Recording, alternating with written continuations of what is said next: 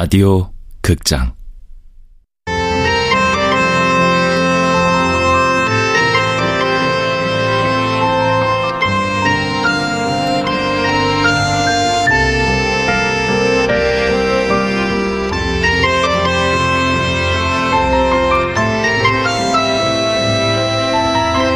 통영이에요. 지금.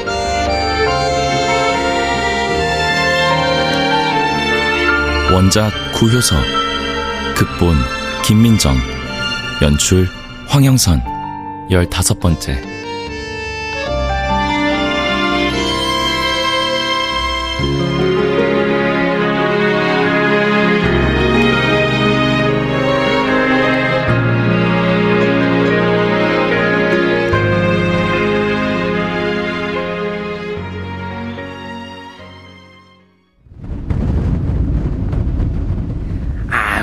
아, 걱정 말고 내가 시키는 대로만 하면 돼요. 말했다시피 그긴 물 반, 고기 반이라 카이까네. 기억나세요? 삼촌이라는 사람. 기어코 낚시를 하자며 절 납치하다시피 차에 태우더라고요. 그리고는 미륵도라는 곳을 향해 내달렸어요.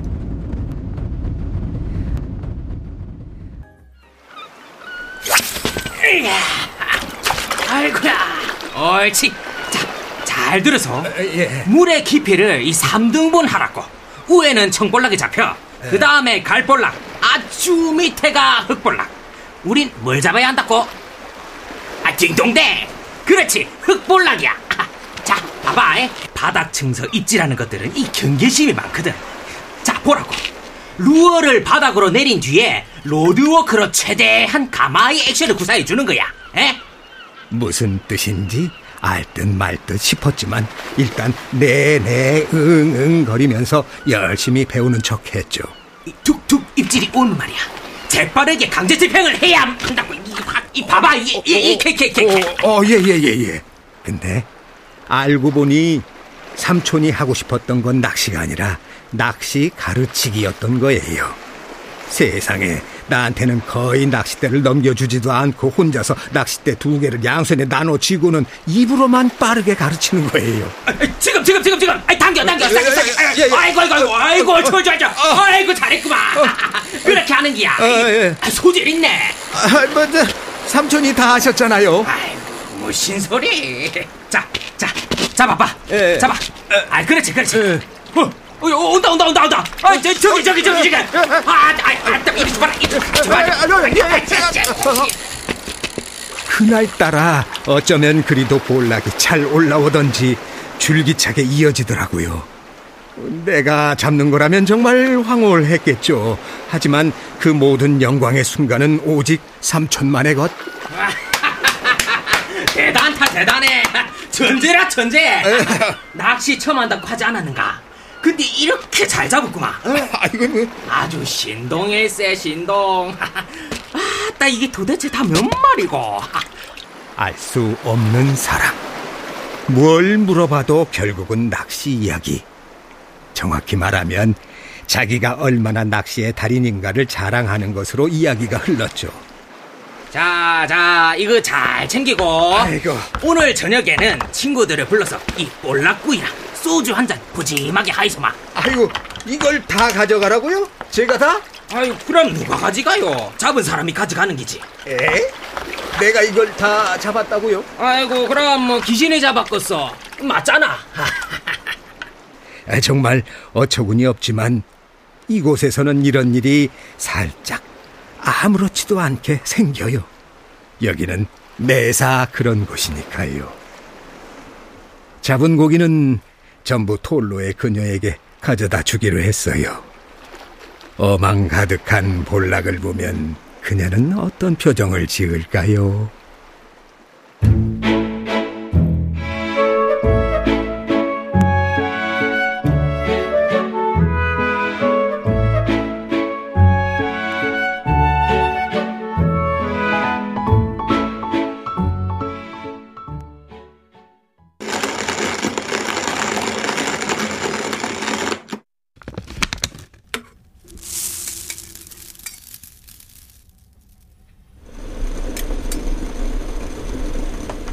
김상원과 함께 살던 방 창가에도 벚꽃이 피어 있었다.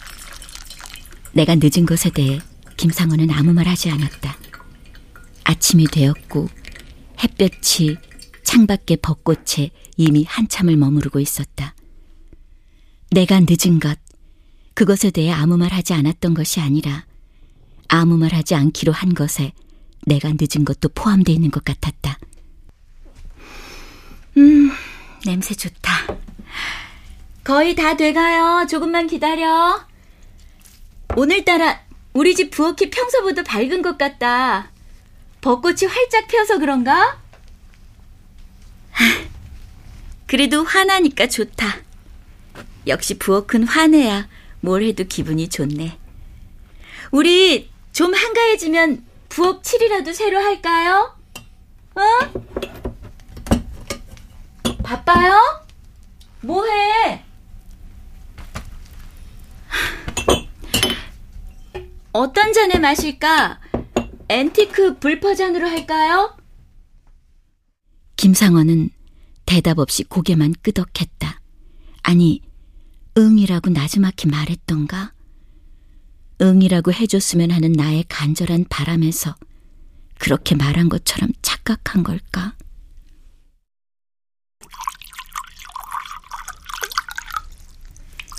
자, 모닝커피 나왔습니다. 맛보세요. 내가 하는 것이라면 어떤 일에든 엄지를 치켜드는 그였으나 커피는 아니었다. 좀처럼 고개를 끄덕이지 않았다. 내가 커피를 내려 건네면 그는 커피잔 가까이 코끝을 대고 향을 맡았다. 커피를 입술에 살짝 적셨다. 그런 뒤 아주 적은 양의 커피를 입안에 오래 머금었다. 나에게 정다운 미소를 보낼 망정 고개를 끄덕이진 않았다. 내가 내린 커피에 대한 품평은 그것이 전부였다. 어때요? 괜찮아요? 또 고개만 끄덕. 좋아요? 응? 정말? 그래요. 정말. 그 순간 나는 희망의 정체를 알았다. 그가 목소리를 냈기 때문에. 그의 목소리를 듣는다는 것. 그날 나의 희망은 그것이었다. 커피가 맛있다는 칭찬보다는 아무 말 안 할 거라는 암울한 추측이 얼른 깨져버리는 것. 하지만 그렇다고 바로 환호의 모두가 될 수는 없었다. 자격지심 때문이기도 했지만. 어떤 남자 얘기를 들었는데요. 생태밀리용으로 여행을 갔다가 어떤 빈집을 보고 반해서 그 집을 사버렸대요. 전 재산을 털어서. 애초부터 그럴 마음으로 생태밀리용에 간 건 아니었지만 골목길을 거닐다가 그 집을 보고 문득 그러겠다고 마음을 먹었대나 봐요. 그 바람에 빈털터리는 됐지만 크게 걱정할 필요는 없었대요. 그 뒤로 의외의 일들이 일어나서. 낯선 동양인이 혼자 집을 사서 정착한 이야기가 신기했는지 보르도 지방방송인이 한국 방송까지 찾아와서 수차례 인터뷰도 하고 그랬던 거예요. 어떻게 이 먼 곳까지 오게 되었느냐? 무엇에 반해서 왔느냐? 앞으로 계획은 뭐냐? 길게 이어지는 낯선 남자 이야기 속에 그의 숨은 뜻이 있을 것만 같아서 난 점점 불안해지기 시작했다. 그 뒤로 그가 혼자 사는 집에 찾아오는 사람들이 점점 늘어났고, 그는 프랑스인과 한국인에게 하루 딱 50잔의 커피를 팔았어요. 절대로 50잔 이상은 팔지 않았죠. 나중에는 더 이상 방송에 나오지 않게 됐지만, 그래도 그의 커피 맛을 보러 오는 사람들이 좀처럼 줄지 않았나 봐요. 그는 그렇게 쭉 91세까지 살다가 세상을 떠났고 생테밀리옹 인근 포도밭 묘지에 묻혔어요. 다예요? 그 얘기 그게 끝이냐고요. 음. 나는 창밖에 벚꽃이 다시 아득해졌다. 방금 전 그 얘기는 나의 늦은 귀과에 관련된 말로밖에 들리지 않았다. 내 대답을 원하는 것 같았지만 그의 의중을 정확히 읽을 수 없어 어찌할 바를 몰랐다. 그 역시 뭔가를 많이 망설이거나 후회하는 것 같았다. 소통되지 않는 말. 한 촌부가 있었대요. 그가 죽기 전에 소에게 사과했대요. 때리고 욕하고 부려먹기만 했던 소에게 미안했대요.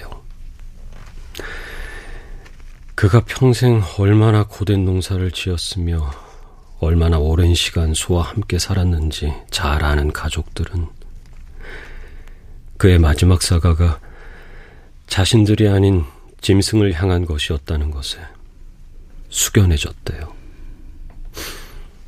소에게 고인의 사과를 전했다고 해요. 소는 알아들었을 거예요. 이런 얘기 아침에 듣기엔 좀 뜬금없죠. 조금. 난 천부의 간절함을 떠올려 보고 싶었을 뿐이에요. 간절함이라는 거요. 오늘 나는 간절하니까 유치하지만 나로선 절박하니까요. 말해봐요. 듣고 싶어요. 말해요. 괜찮아요. 말할게요.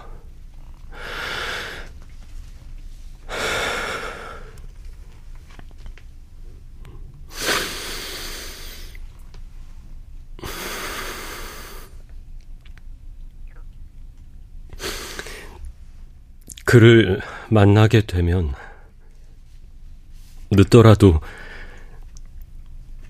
밤은 새우지 않았으면 좋겠어요.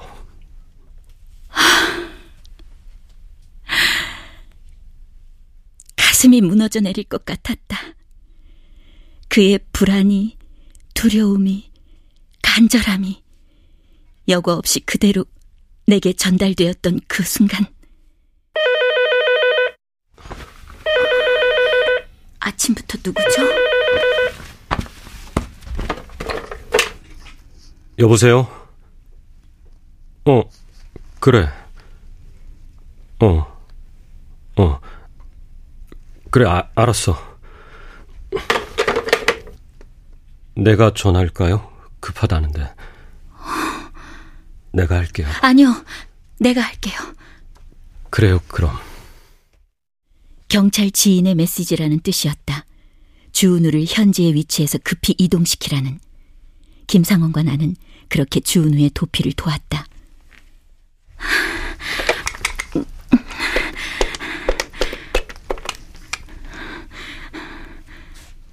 한남문구죠? 저 차 좀 빼달라고 해주세요. 지금 바로요. 네, 바로. 어, 그리고 앞으로 2주 동안만이라도 그곳에 주차하지 말아달라고 해주세요. 빨리요.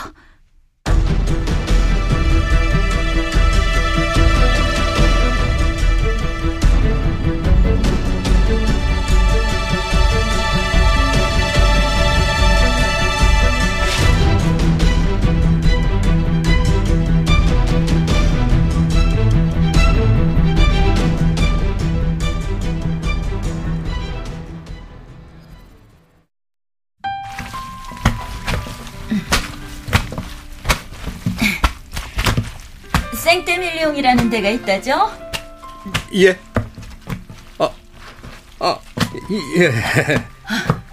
왜 그러세요? 아, 아 닙니다.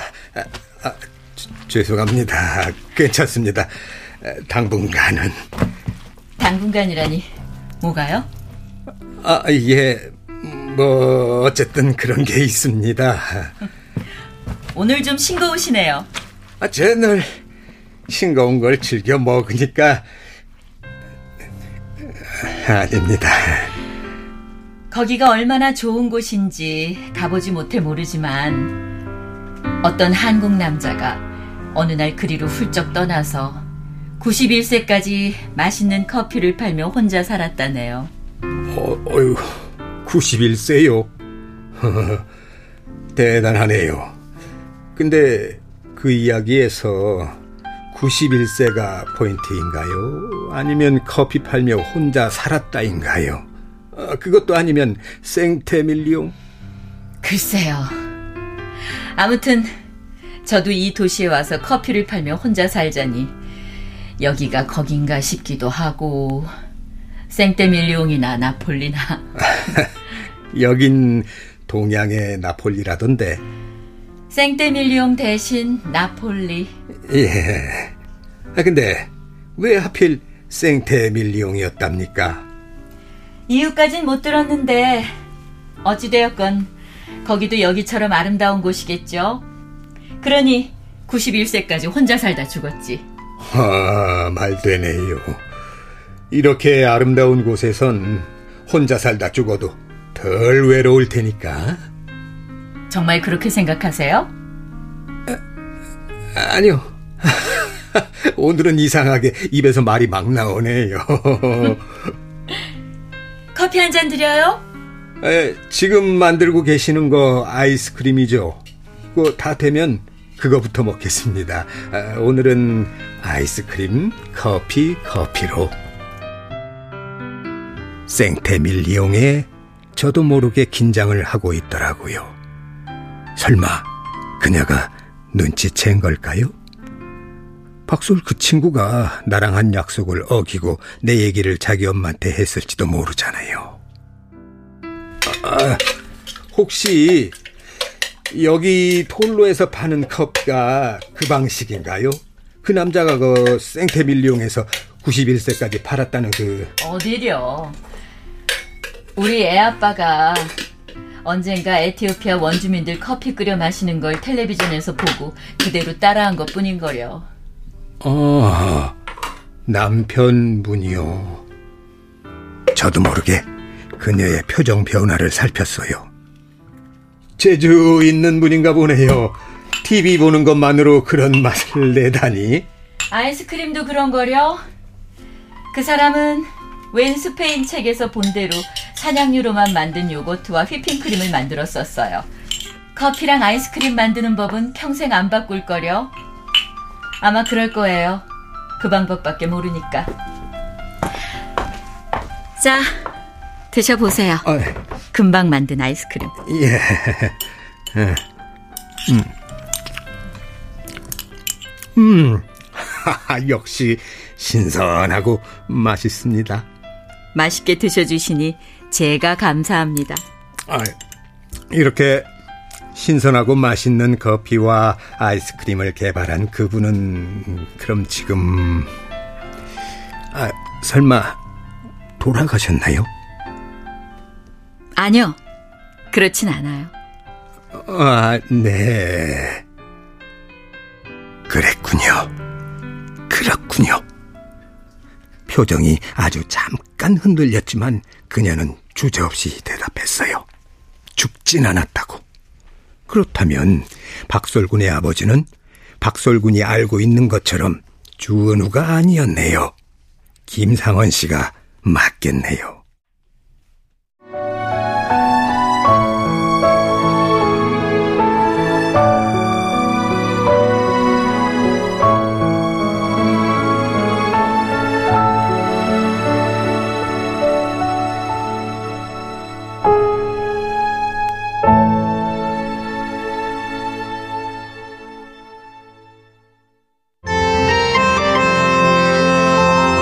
라디오 극장 통영이에요 지금 구효소 원작 김민정 극본 황영선 연출로 15번째 시간이었습니다.